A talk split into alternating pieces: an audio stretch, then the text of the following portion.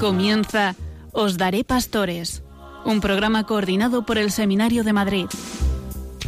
Hay muchas ovejas, hay pocos pastores, muy pocos obreros y mucha la mies. Mucho hombre hambriento que busca comida, pueblo sediento sin poder beber. Ah, deseo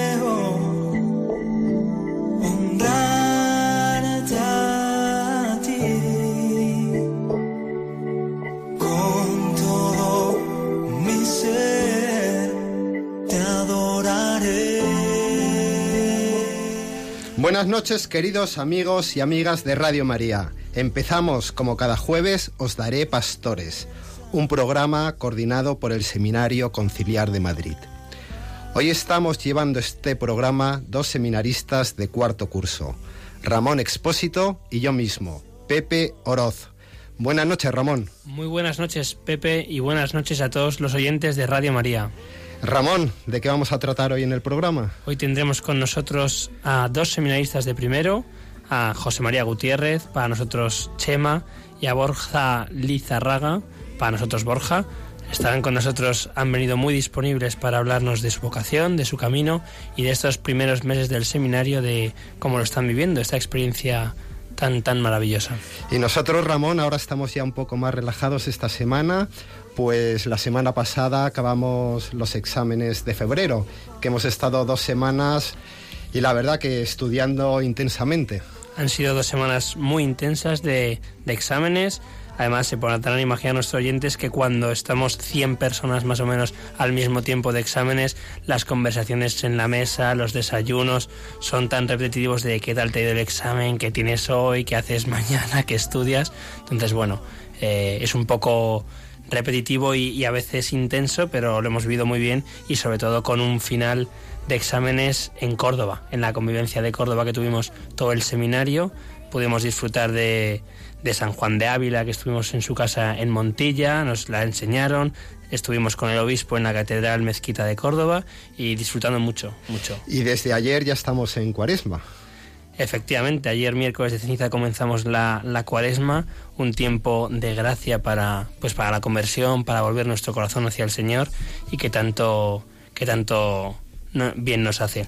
Y encima esta semana, pues todavía seguimos con los preparativos para, para la ordenación episcopal del rector, don Jesús Vidal, y también de dos sacerdotes de Madrid, eh, José Cobo y, Santos Montoya. Así que bueno, una semana intensa, divertida y, hemos venido aquí a, disfrutar.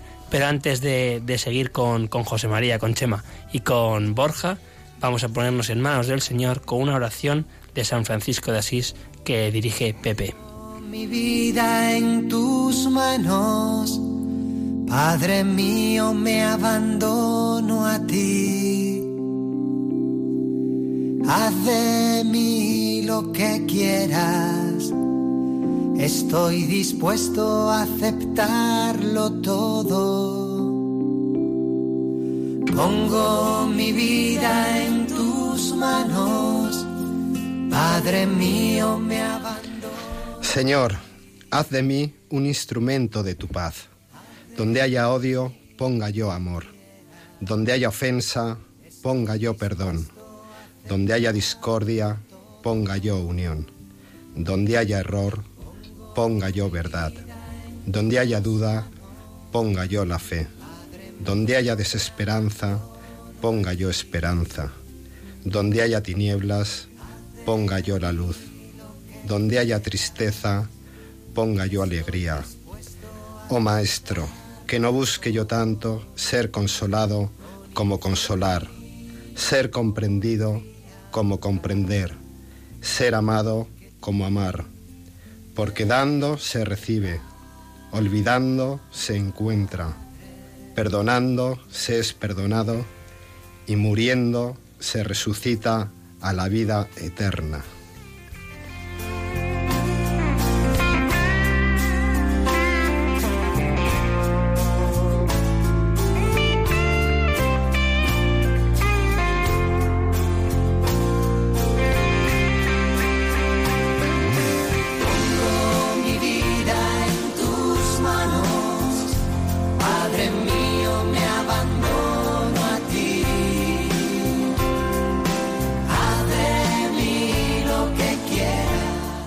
Son las 23 horas y 6 minutos y aquí empezamos en Os Daré Pastores.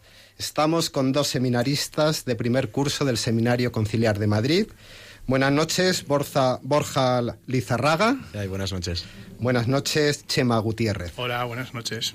¿Qué tal estáis, chicos? ¿Es la primera vez que venís a Radio María? Sí, sí, sí. Como seminaristas seguro, también en, en general. ¿Y cómo estáis? ¿Nerviosos?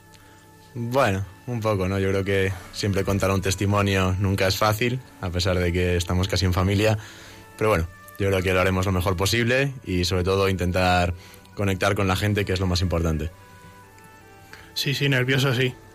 A ver si, a ver si me relajo, digo yo que me iré relajando, pero de momento estoy nervioso. Pero tú, Chema, que dice un poco nervioso, te mueves aquí por el, por el sillón, pero tú eres una persona tranquila, o aparentemente eres muy tranquila. Pues no sé, digo yo, ¿no? Bueno, chicos, eh, Borja, tienes 25 años, Sí. estudiaste Derecho en la, en la Complutense antes de entrar al seminario, eres de Pozuelo. Sí. Bueno, cuéntanos, ¿qué hace un chico como tú en el Seminario Conciliar de Madrid? Vaya pregunta. No. Eh, bueno, como bien has dicho, tengo 25 años, soy el mayor de cuatro hermanos. Eh, perdón, de cinco, soy el mayor. Eh, somos cuatro varones y una mujer. Eh, yo soy el mayor, tengo el primer puesto. Y nada, pues yo estudié toda mi vida en Retamar, los, los 12 años de colegio.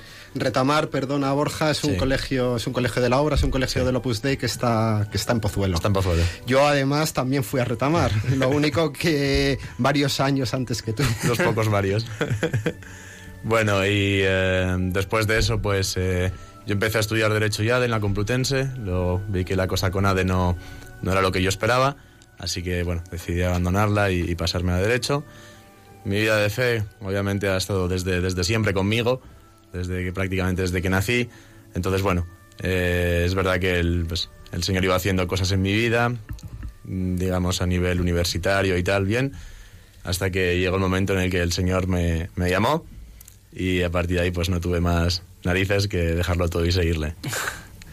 Eh, Borja, tu, tu madre creo que es, es de Colombia, Sí, ¿verdad? sí. Tu Mi padre madre- es español, pero tu madre es colombiana. ¿Cómo se conocieron tus padres? ¿Cómo, cómo surgió? Bueno, la historia viene un poco más de lejos. Fueron mis abuelos, mi abuelo materno también era español, pero fue a estudiar a la Universidad de Colombia, luego se fue a trabajar allí, allí conoció a mi abuela, se casaron allí, mi madre nació en Colombia con eh, otras dos tías mías más, luego se trasladaron a- aquí a España y bueno, aquí siguieron el, el resto de su vida, pero bueno, sí, tengo esa parte de, de sangre latina que hace ser un poco la, la persona que soy y nada, y a mucha honra, ¿no? Como se dice. ¿Has ido muchas veces allí, a Colombia? Bueno, he ido un par de veces, más o menos un- una cosa así como un mes o así, pero es verdad que mi relación con, con Colombia es muy, muy estrecha, más que nada porque tengo muchísima familia allí, entonces eh, allí, sobre todo en Latinoamérica, pues las eh, relaciones familiares son muy, como muy fuertes, ¿no? Digamos. Entonces siempre he tenido muy buena relación con todos los familiares míos de allí y bueno, más o menos tengo ahí siempre presente. ¿Y qué diferencias podrías, podrías explicarnos de vivir de la fe en España a cómo se vive la fe en Colombia? Es bastante distinto. Es verdad que Colombia, a pesar de que tiene muchas eh, raíces españolas, ¿no? Pues más que nada porque fue colonia española, eh, digamos que le ha hecho bastante, o sea, se ha hecho bastante fuerte todo el sistema americano de los Estados Unidos. Entonces, eh, allí, vivir la fe allí es una fe eh, más intensa, digo yo, pienso yo, pero también, mm, digamos, distanciada en el tiempo, ¿no? O sea, ellos tienen un momento de fe muy intenso, pero durante un tiempo bastante corto, ¿no? No, no, es como aquí, que aquí es verdad pues que el hecho de ser cristiano, pues... eh, está primero, bueno, es verdad que la sociedad actual está un poco mal considerado, pero nos seguimos haciendo fuertes y allí es un poco como mm, casi algo tradicional, algo que viene de familia y tampoco se vive con, con la misma intensidad que aquí, ¿no? Pienso yo. ¿Cómo se lo ha tomado tu familia tu entrada al seminario? Tanto la parte que está aquí como si se lo has contado a tus primos, imagino, tíos que están allí. Lo saben todos, lo saben todos. ¿Cómo han reaccionado? Las tecnologías es lo que tiene. Bueno, la familia de aquí muy bien, la verdad, ¿no? Yo creo que tanto, bueno, mis hermanos sienten un poco la, la libertad de decir, bien, por fin el mayor se va de casa, ya no tenemos el responsable que, que está aquí, pero bueno, no, se lo han tomado muy bien, están eh, muy contentos. si me están escuchando, pues nada, abrazos y besos para todos. Y la familia de allí, pues como algo muy novedoso, ¿no? Eh, yo ahora mismo pienso que debo ser la única persona de mi familia en las últimas generaciones que, que soy seminarista o que mi objetivo es servir al Señor toda mi vida y lo toman como, como algo muy importante, ¿no? O sea, sobre todo en esta sociedad actual donde hay tanta gente que intenta buscarle un sentido a su vida o intenta buscar como, como una, una meta ¿no? en su vida. Conocer a una persona que lo tiene más o menos claro, pues para ellos es muy impactante y por supuesto están muy, muy contentos. Chema, 31 años, estudiaste también Derecho, pero Sí. tú en la Autónoma, Sí, como yo. Yo también estudié en la Autónoma, pero física, no Derecho. grandísima universidad. Y yo también estudié en la autónoma, pero no física, sino lo que en aquella época era empresariales. Ah, Es un campus, a mí me, me cautivó. Bueno, ¿qué hace un chico como tú, o un tío como tú, ya llamarte chico así, estando así, eh, en el seminario, en el seminario conciliar? Pues eso es, es una cosa muy curiosa, ¿no? O sea, digo, a veces me encuentro yo mismo sorpresas, pero, pero es así, ¿no? Eh, bueno, una cosa, una cosa importante de mi vida es la música, ¿no? Yo eh, he estudiado en el Conservatorio Superior y, y, y yo toco el oboe, que es el instrumento que ha sonado hace un rato en la anterior canción de la banda sonora. Antes de Howard Shore estaba sonando eh, la misión. Y pues- nosotros, Ramón, sin saberlo. Yo, yo lo sabía un poco, Ah, ¿eh? Y la música lo sabía un poco. Siempre me deja mal este compañero. Chema. Entonces, no, esto es, esto es una, una cosa importante de mi vida, ¿no? Eh, eh, otra cosa importante, bueno, mi, mi historia familiar, eh, yo tengo dos hermanos, yo tengo 31, mi hermano tiene 29 y mi hermana 26. También es el mayor. Sí, también soy el mayor. Eh, mis padres, pues, eh, a nosotros nos han, nos han educado en la fe. Hemos, hemos vivido la fe en casa de una manera, podría decirse que natural. No, no era, o sea, no, no era para nada impostada, ¿no? Pero, pero bueno, gracias a Dios, eh, pues con la, con la llegada de, de una cierta de una cierta edad, de una cierta madurez, pues uno va, va, va diciendo, pero, pero esto qué es, ¿Qué, qué tiene que ver con mi vida. A mí, digamos que alrededor de la adolescencia y tal, fue una cosa que, que me pinchó mucho, ¿no? Que, que yo dije, pero esto que estoy haciendo, eh, ¿es verdad? ¿No es verdad? Eh, eh, ¿Me sirve de algo? Eh, ¿Qué tiene que ver esto conmigo?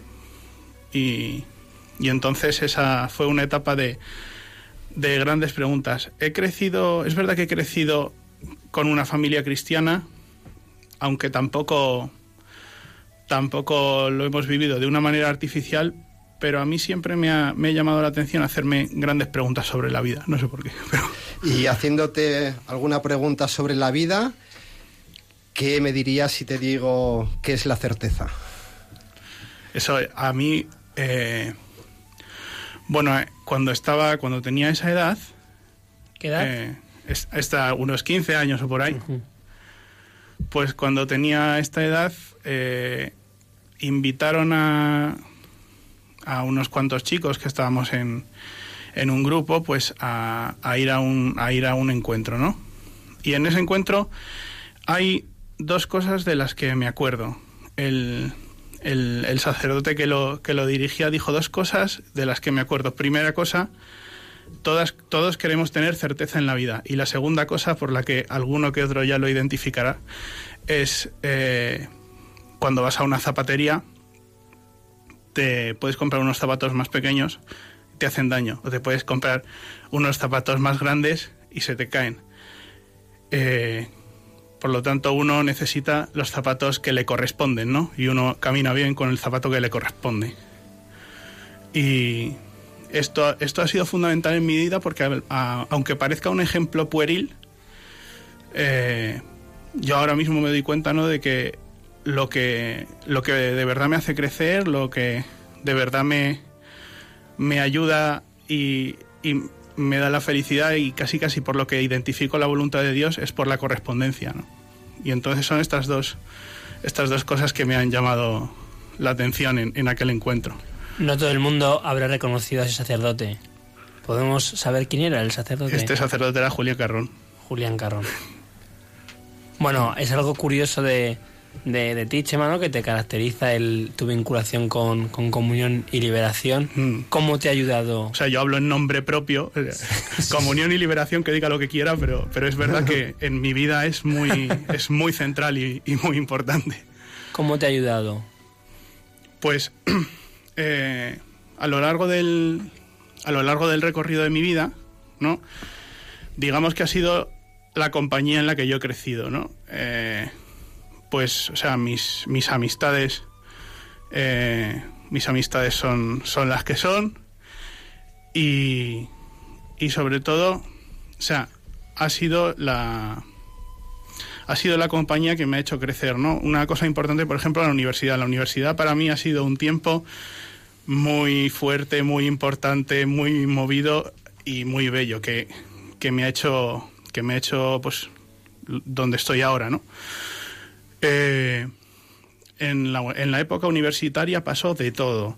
Eh, entre, pues había, eh, hubo, hubo acontecimientos importantes en política nacional, hubo acontecimientos importantes en la universidad, hubo mucho, mucho encuentro y en todo esto he estado acompañado de, de unas personas que, que no me dejaban pasar por alto nada de lo que pasaba, ¿no? Que yo podía juzgar todo, podía juzgar todo lo que pasaba sin, sin dejar caer nada por alto. O sea, a mí Comunión y Liberación me enseñaba a amar la realidad, eh, a, a, a- a preguntarme por todo, a estar en mi ambiente. De hecho, de la universidad conservo varios amigos que, que ni siquiera están en la iglesia, ¿no?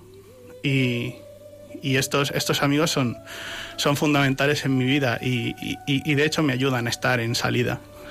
O sea, que realmente o sea, es, es algo muy importante de mí, pero, pero que, que, me, ha abierto un horizonte, me ha hecho mi vida amplia y sobre todo lo más importante de todo es que me ha hecho no renunciar a ninguno de mis deseos, a ninguno de mis anhelos y a, a- a nada de, de lo que es mi humanidad. Y Borja, ¿ha habido en tu vida algún movimiento que haya sido importante para tu vida de fe? En- sí, sí, sí. Yo creo que podría citar dos que para mí han sido los, los más importantes. Uno, digamos, temprano en edad.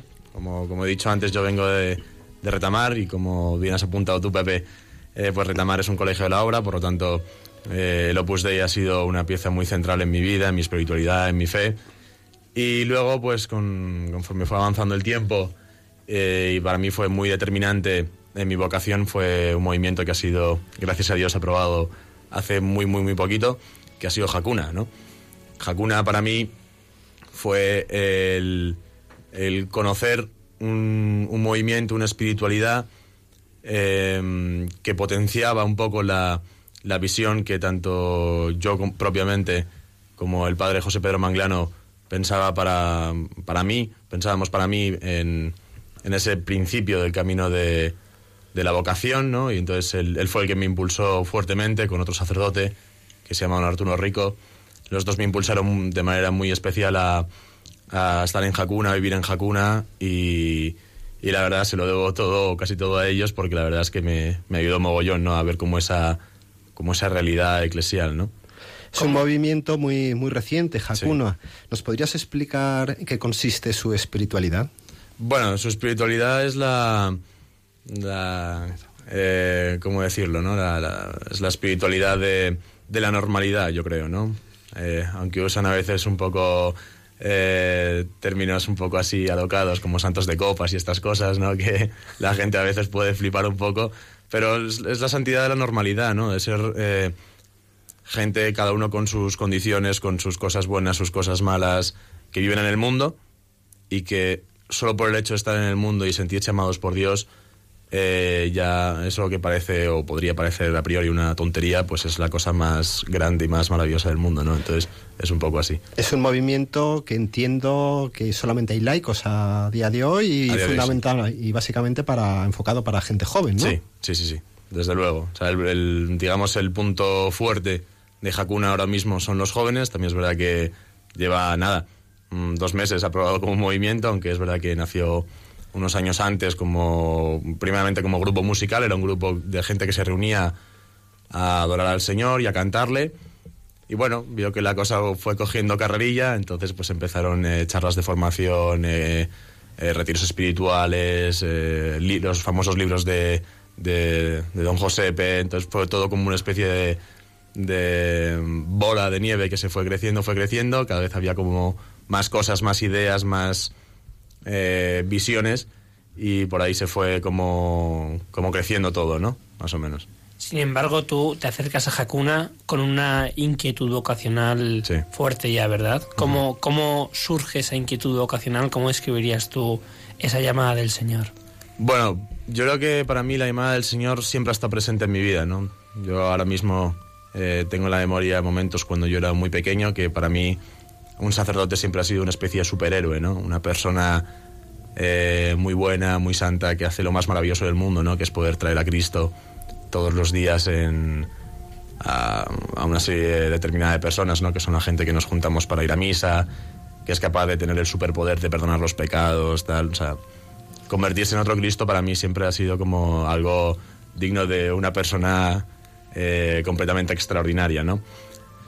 Y bueno, siempre ha estado ahí en mi cabeza. Es verdad que, bueno, durante mi adolescencia, mi juventud, era algo que de vez en cuando pues volvía, volvía a mí a mi corazón, pero yo por desgracia lo, iba callando.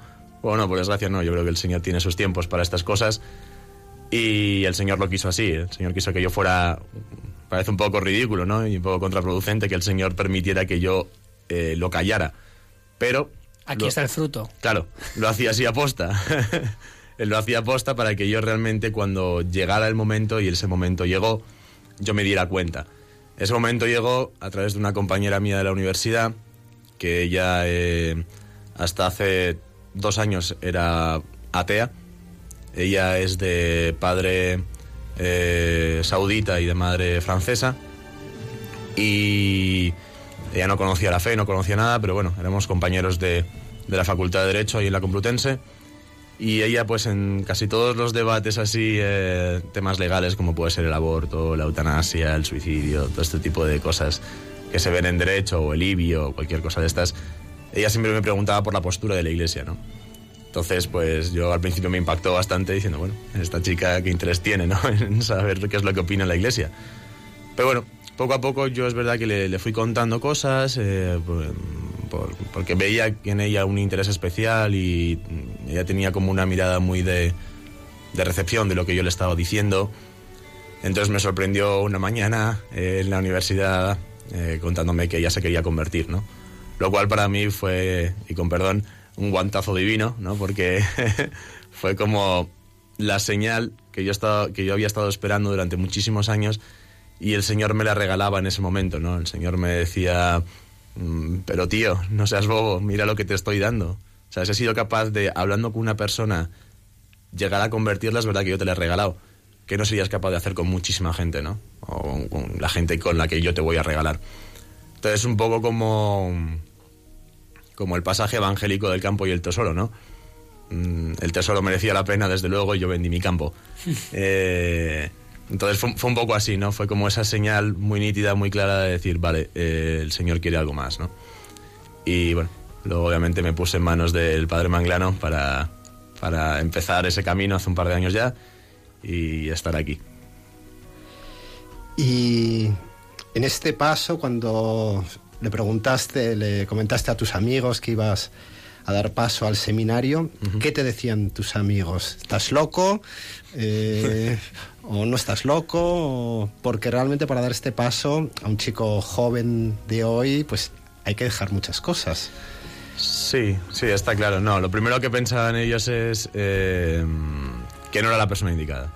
Que ellos sabían que yo era una persona muy buena, o que lo intentaba, también con mis locuras, pero decían, nada, tío, el sacerdocio no es para ti porque es como un nivel ultra avanzado y tú no llegas a eso.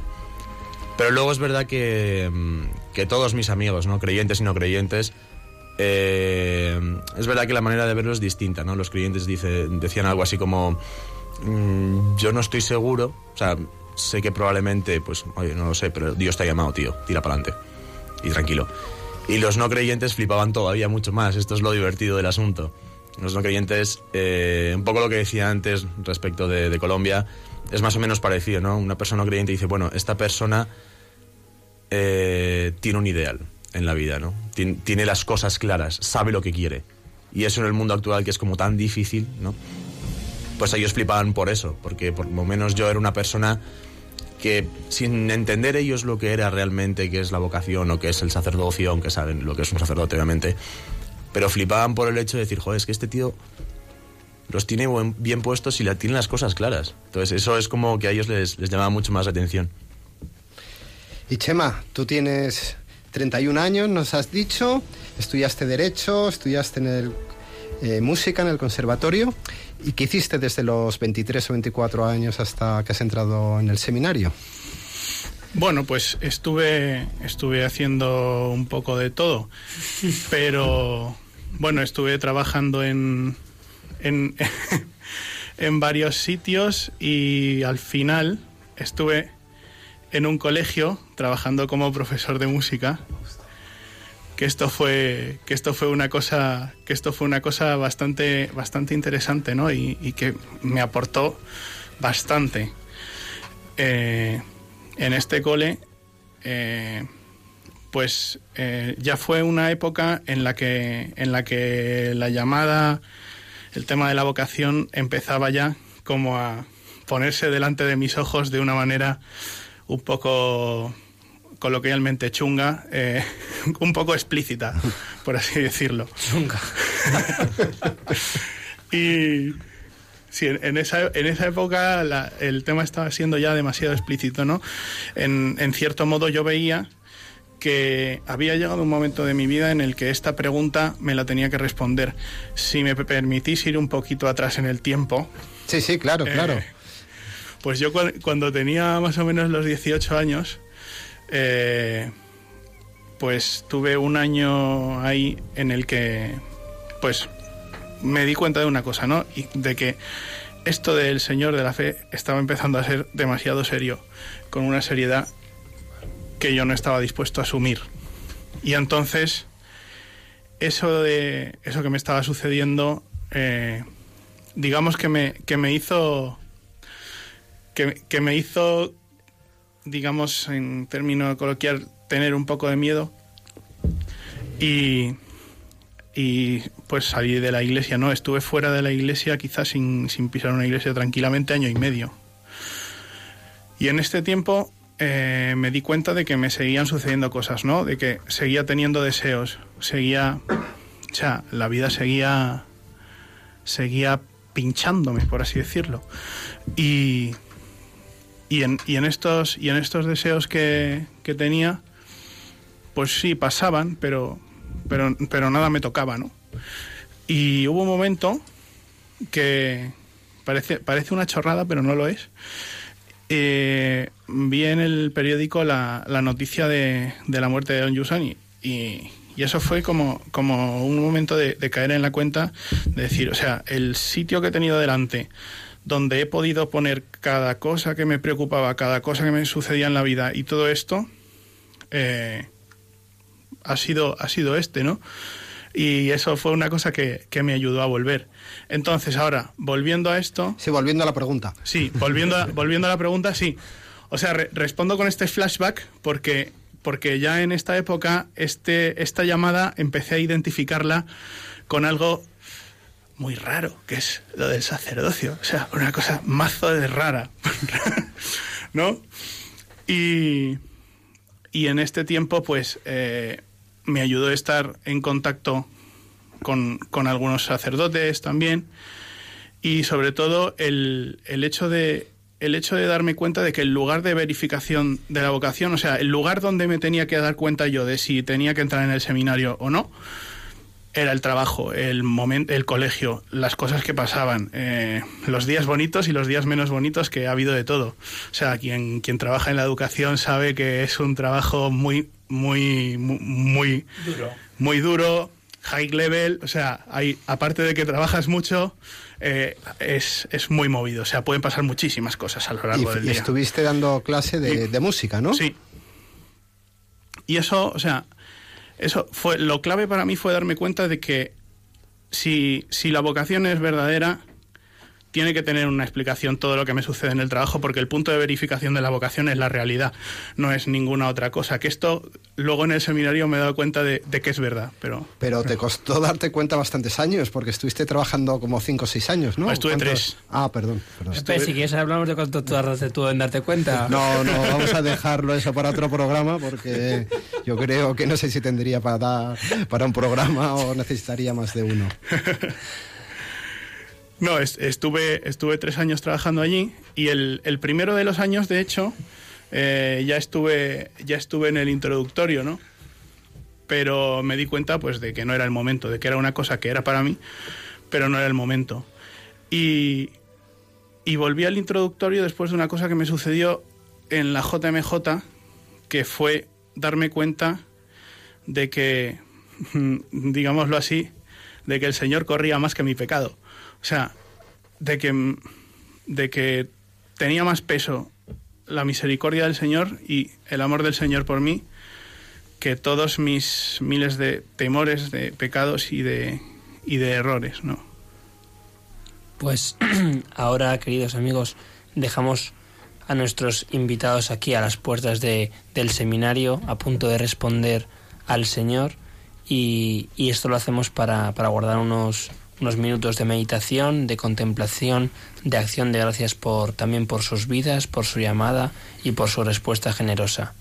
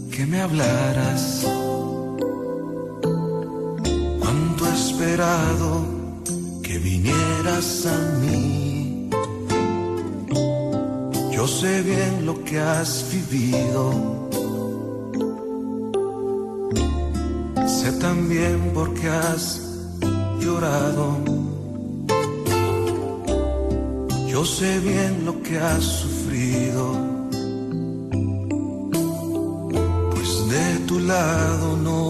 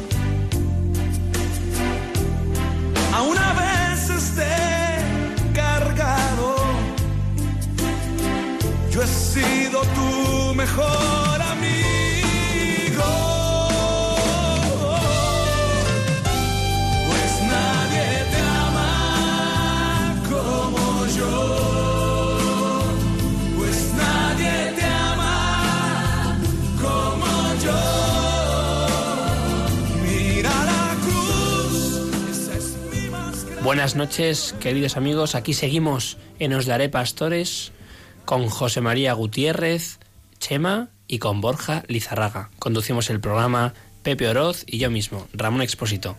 Recordamos que la línea para que participéis en el programa es el número 91 005 94 19. Repito, 91 005 94 19 habíamos dejado a Chema en la Jornada Mundial de la Juventud de Cracovia, imagino que te referías a, a Cracovia, y bueno, a que se daba cuenta de que, el, de que la misericordia de Dios pues corría más que su pecado, pesaba mucho más que, que su pecado. Eh, Borja, Sí. ¿cuál de alguna experiencia para, para que, que te rindieses definitivamente o que cayeses en la cuenta de que, de que el Señor te amaba y que tenías que dar una respuesta, que, que la vida no, que te pedía una respuesta clara. Bueno, yo creo que para mí uno de los momentos más, más determinantes, eh, yo obviamente ya le había dicho que sí al Señor, pero pasó una cosa que a mí me, me sirvió muchísimo para, mm, como para confirmar, ¿no? Eh, este sí que yo había dado, que seguro que me está escuchando, eh, así que, bueno, esto va dedicado para él. Eh, fue la boda de mi mejor amigo, ¿vale? La película. No, no, no. El hecho real. La boda de mi mejor amigo. Eh, mi amigo Pablo Ferrer, bueno, pues ya era una, era una especie de noticia a gritos, ¿no? Que él se iba a casar con, con la que hoy es su mujer, con Rocío. Eh, de hecho, estoy, están esperando ellos una niña, así que bueno, aprovecho para que todos le echemos una bezuncita, así, así que perfecto.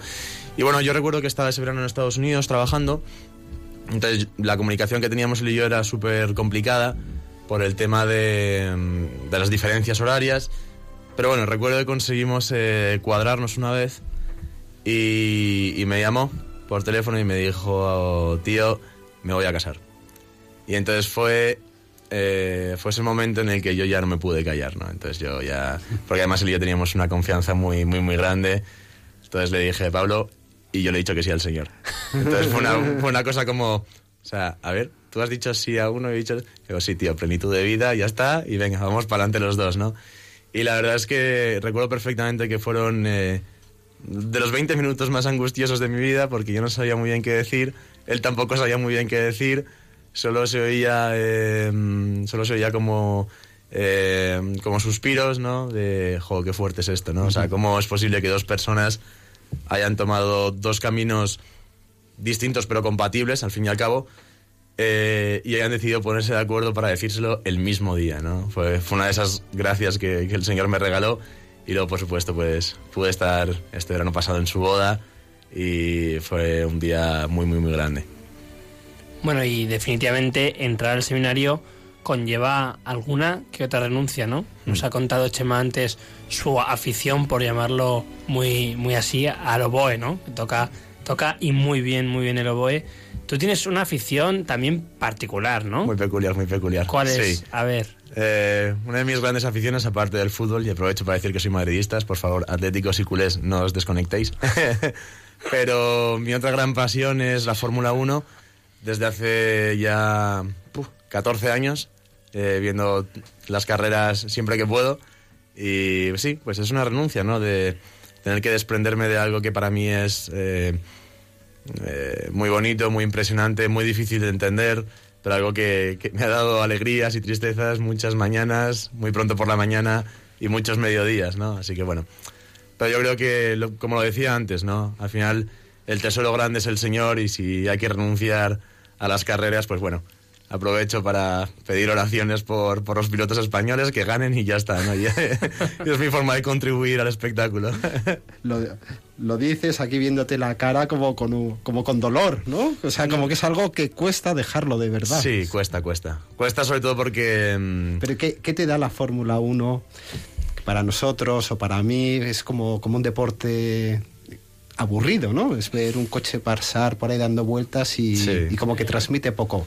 ¿Qué te transmite a ti? Bueno, eh, primero dos cosas. La Fórmula 1 para mí, desde mi punto de vista, no es un deporte, pero bueno, eso ya sería entrar en otro debate en el cual no voy a entrar.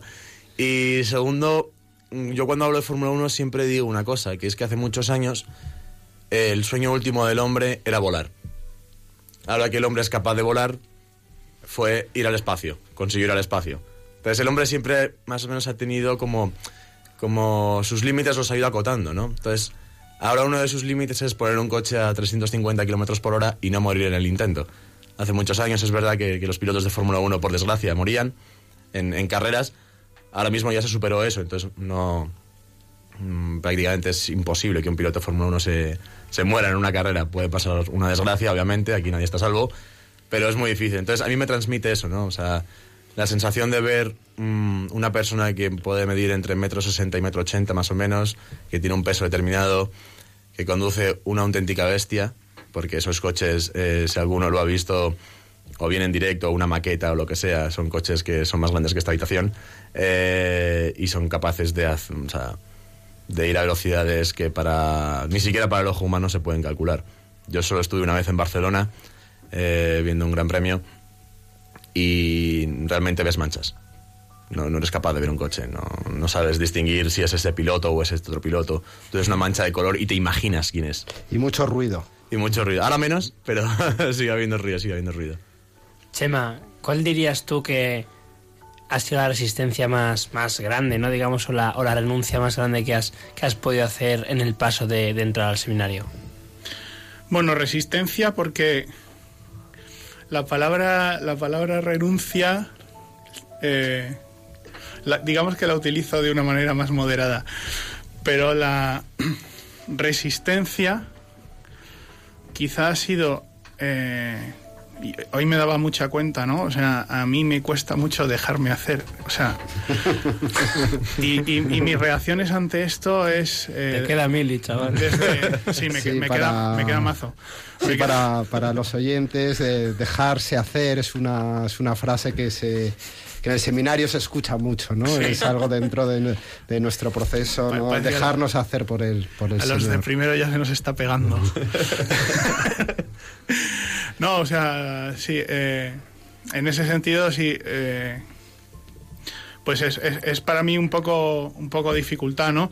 También lo que lo que había contado antes, o sea, eh, pues una, una cierta resistencia, digamos que por un cierto apego a, o sea, un cierto apego que puede ser sano a- a tener mi libertad, mi tiempo, mi espacio controlado, que puede ser sano, pero pues que, o sea, que, que, que se, que se te propone algo mucho más grande y en ese sentido, eh, quizá más que hablar de renuncia, yo hay una cosa que tengo clara y que estoy empezando a tener clara, es que yo entro al seminario para ganar. O sea, el, el, el rector que, que será ordenado ahora obispo hay una cosa que, que le escuché decir una vez, ganar, ganar y ganar. Y es que a mí eso, la verdad es que me gusta. O sea, o sea ya se lo escuché primero a Luis Aragonés, pero ahora ya... Yo también soy del Madrid, ¿eh? O sea, es la, la única pena que me da Luis Aragonés es que no fuera del Madrid, pero, pero es que lo de ganar, ganar y ganar es que me gusta. O sea, es alucinante, ¿no? Y... Y es bueno lo de, o sea, me gusta lo de ganar, ganar y ganar, porque, eh, porque primero, porque mi deseo es lo que me ha traído hasta aquí. O sea, no me ha traído, no me ha traído una imaginación, no me ha traído salir del mundo, sino que me ha traído, eh, pues, realmente ganar el mundo. Eh, hay una cosa que ganar el mundo, entendido bien, o sea, esta, hoy leíamos que quien, quien quiera salvar su vida la perderá, quien la pierda por mi causa la ganará, ¿no? O sea, ganarlo todo porque, porque estoy con él. Hay una cosa que, que me ha gustado mucho en, ayer que nos dijo en clase un profesor que, que dijo la muchas veces pensamos que la vocación es bueno a mí el señor me llamó y tal pero el señor la primera la primera llamada que ha tenido contigo es a la existencia porque en esa llamada a la existencia ya ha, hecho, ya ha apostado por el mundo, o sea, ya ha apostado por ti, ya ha apostado por el mundo. Y eso a mí me ha, me ha, tocado, ¿no? Porque digo, joder, o sea, esto realmente es una apuesta por mí del Señor, o sea, el mundo vale la pena, yo valgo la pena y todo vale la pena y la realidad es positiva y, y no y, y, toda y toda esta positividad, o sea, la puedo ganar, o sea, puedo no perder nada, sino, sin renunciar a mi deseo puedo no perder nada porque porque el Señor me lo da todo, ¿no? ¿Y a ti, Borja, qué es lo que más te ha costado dejar para entrar en el seminario? Bueno, yo creo que es un poco una mezcla de cosas, ¿no? Como, como Chema, ¿no? ¿O, qué cosas? muchas, muchas. No, mentira. Eh, es verdad que, que uno siempre renuncia a cosas, ¿no? Pero, pero el premio está ahí, el premio es infinitamente superior a, a cualquier renuncia, ¿no? Pues obviamente es verdad que tienes que renunciar a, a una vida, pues... Eh, que digamos que es, eh, bueno, una vida así como estar con los amigos, eh, una vida familiar. Renuncias a eso, pero también es por lo que toca, ¿no? Aprovecho para mandar un saludo a todos mis amigos que me estén oyendo, eh, porque ellos saben por qué. y sí, es verdad, renuncias, renuncias a cosas porque... Pero bueno, también es verdad que Mm, en economía hay un principio muy importante que es el coste de oportunidad, ¿no? Que uno siempre que renuncia a algo es para ganar algo. Y está claro que el seminario es eso. Uno puede renunciar, pues, eh, en nuestro caso, pues, a una mujer y a una familia, o a unos amigos, o a un estilo de vida, o a un trabajo, a un tal. De acuerdo, estamos todos de acuerdo y, es así. Pero el premio es que es infinitamente superior. El premio del Señor para mí desde mi punto de vista, es infinitamente superior a, a cualquier otra cosa en el mundo, ¿no? Y, y, poder tenerlo a él y poder tener esa, esa dicha de, de por lo menos pensar o tener más o menos la certeza de saber que estoy con él y que es él el que quiere hacerme sacerdote, pues para mí, bueno, es una locura. Y ahora que estáis probando más o menos el premio o empezando a gustar el, el, el sí que habéis dado mismo al Señor, que, por qué cosas dais, dais gracias de, del seminario, por qué, qué cosas a, os han sorprendido o qué cosas eh, pues os llenan el corazón en estos, en estos meses que, que habéis estado viviendo en el seminario. Pues varias cosas. ¿no? Lo primero es que hay una, hay una cosa que quiero custodiar y es que eh, yo estoy aquí para ver qué es lo que quiere el Señor de mí. O sea, es verdad que, que el horizonte del sacerdocio es bellísimo. Pero lo importante y lo que me estoy dando cuenta es que, eh, o sea, que si no soy cura, este tiempo también está bien utilizado. Porque, porque este tiempo es para, o sea... Ganar, ganar. Para ganar, ganar. primero, para ganar, ganar. Segundo, para, para que yo crezca. Y tercero, porque porque uno se da cuenta que no está aquí por un proyecto, sino para hacer la voluntad de, yo, de Dios. Segunda, segunda cosa, que yo tengo la certeza por esto de que estoy en el sitio en el que tengo que estar. Y luego, eh, la tercera cosa es que uno también ve que, que el Señor quiere esto por, por, la correspondencia, ¿no? Y luego hay una anécdota que me acordaba de estas navidades, que mucha gente me preguntaba, eh, ¿y qué tal el seminario y tal? eh, pero ve a lo concreto, ¿a qué hora te levantas y tal? Y cada vez me doy cuenta de que eso es una estupidez. o sea, no, no, es que sea una estupidez, sino que lo concreto realmente es mi relación con el Señor, ¿no? O sea, que lo demás son formas, que me levanto una hora, pero me podía levantar a cualquier otra. Eh, no por, o sea, porque en el fondo esto son, son formas, pero más allá del formalismo, lo que a mí me lo que a mí me conquista es la relación con el Señor que estoy haciendo en estos meses en el seminario y eso, vamos, eso ya es oro puro y para mí para siempre. Bueno, para mí, la verdad es que yo eh, entrar en el seminario me ha asustado un poco, tengo que confesarlo, ¿eh? lo digo así porque es verdad. Pero me ha sorprendido muchísimo eh, la normalidad, ¿no? Con la que se vive en el seminario, somos tantos. Eh, yo siempre digo que el seminario es como la ONU.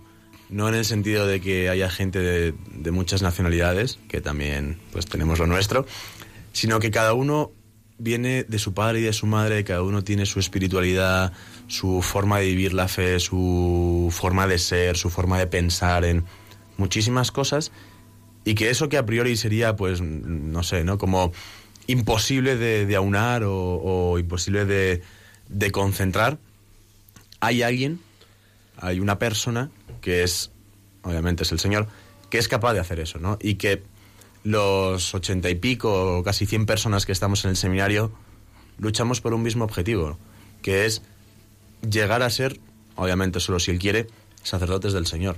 Eso para mí, mm, recuerdo perfectamente la primera cena, cuando Chema y yo llegamos, que éramos como parvulillos, ¿no? No sabíamos muy bien qué hacer en cada circunstancia, pues ver ese abrazo fraterno y ver como esa comunidad de gente y decir, joder, que yo al tío que tengo sentado a mi derecha no lo conozco de nada, por ahora. Ahora sí que es verdad que lo puedo, ahora sí que lo conozco bastante. Pero pensar que en, en aquella cena estaba sentado al lado mío y poder decir que es mi hermano, o sea, ¡buah! eso es la cosa más impresionante del mundo, la verdad.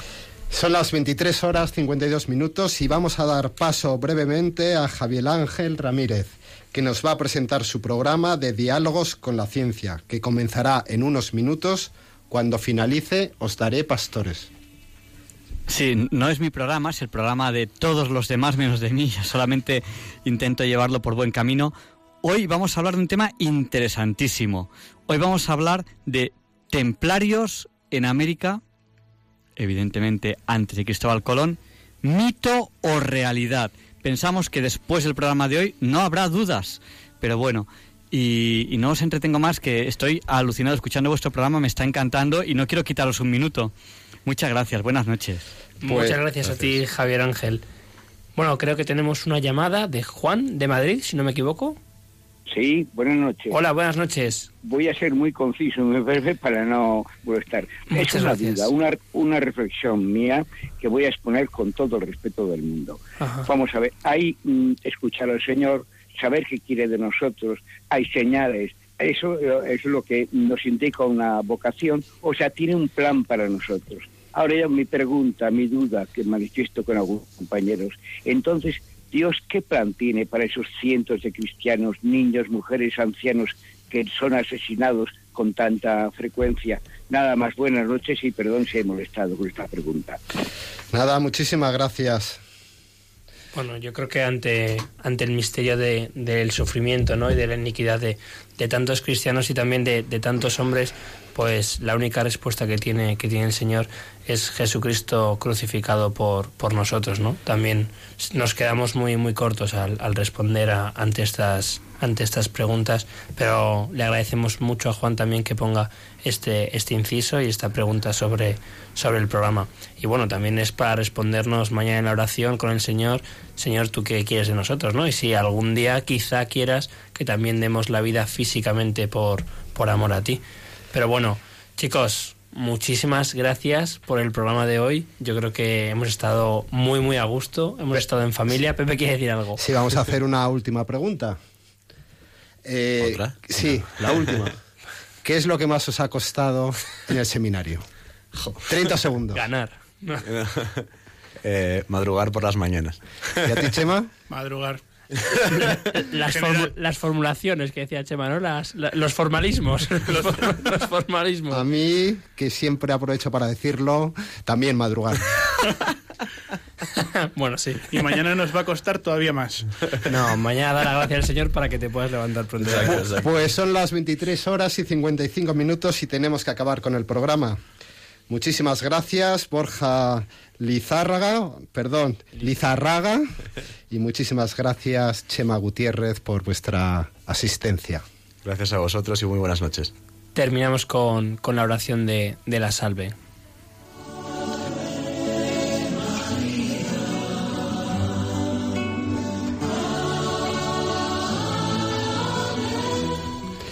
Dios te salve, Reina y Madre de misericordia, vida, dulzura y esperanza nuestra. Dios te salve. A ti llamamos los desterrados hijos de Eva. A ti suspiramos gimiendo y llorando en este valle de lágrimas.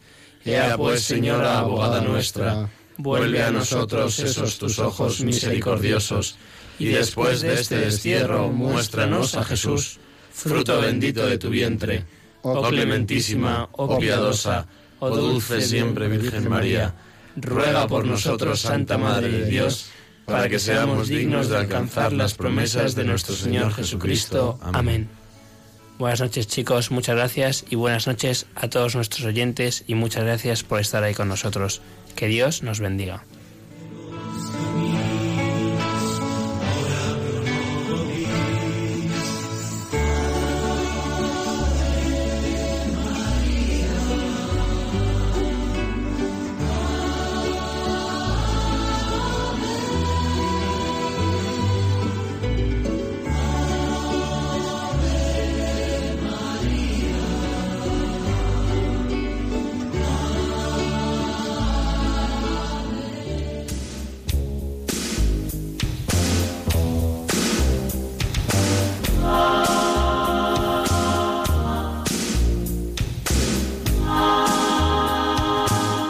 Así concluye Os Daré Pastores, un programa coordinado por el Seminario de Madrid. Hay muchas ovejas, hay pocos pastores, muy pocos obreros y mucha la mies. Mucho hombre hambriento que busca